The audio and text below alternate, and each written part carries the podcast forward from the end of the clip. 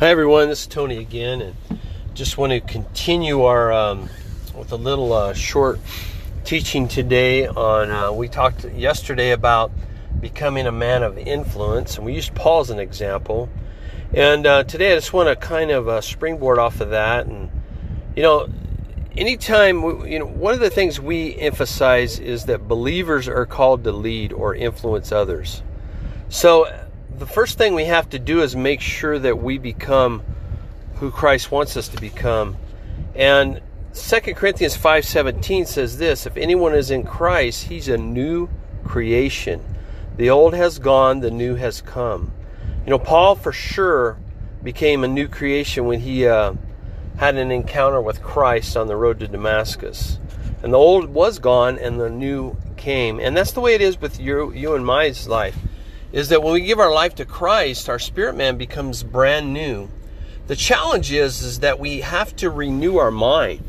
Uh, Romans, we know it says, "Do not be conformed to this world, but be transformed by the renewing of your mind, so you can prove it as that perfect will of God." So, transformation, you know, first of all, uh, the new, the spirit is brand new. It's not transformed; it's new. Now we have to transform our mind. It's much like taking a an old car and transforming it into something new. We have to change our thinking and align it with Christ. But you know, when we look in Ephesians, we need to realize that before we became a new creation, there was some uh, things that we um, exhibited. Number one is, you know, in Ephesians 2 1, it says that we were spiritually dead in our transgressions and sins. So we were dead before we came to Christ. And then it says we were children of disobedience or rebels in the second verse.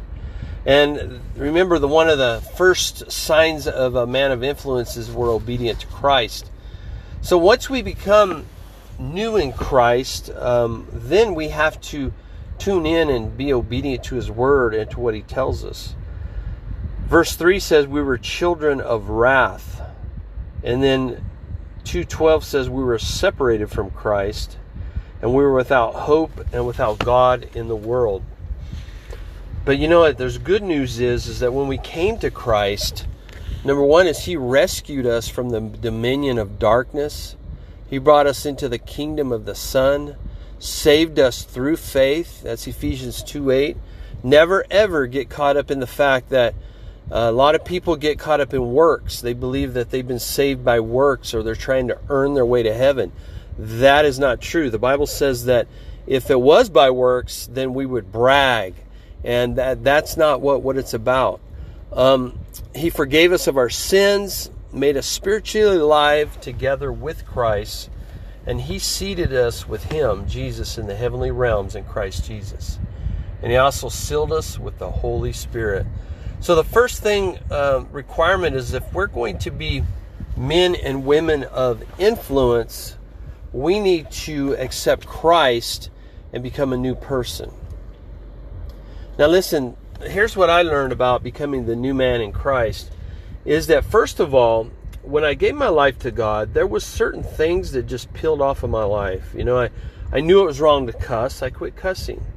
I knew cigarettes weren't good, so I quit smoking them.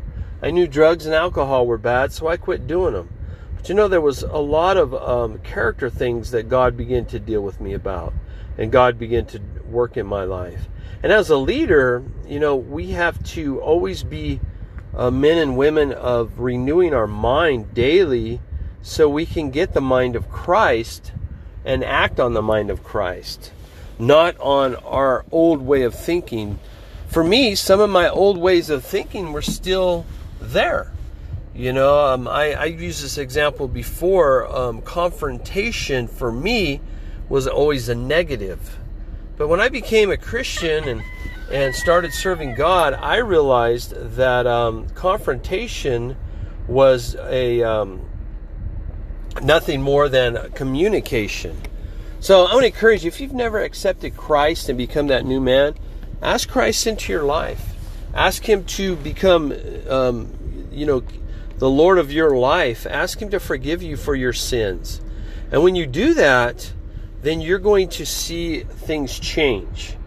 you're going to see um, God do something brand new in your life to where you can um, live a life of uh, freedom in the sense that, um, um you know, we, uh, we live that life of uh, freedom in Christ and we're able to become um, a man or woman of um, a new nature.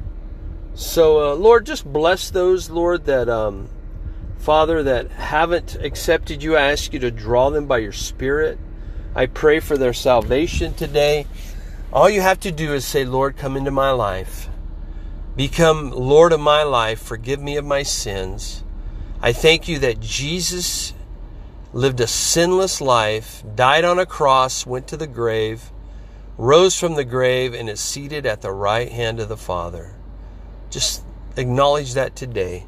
In Jesus' name.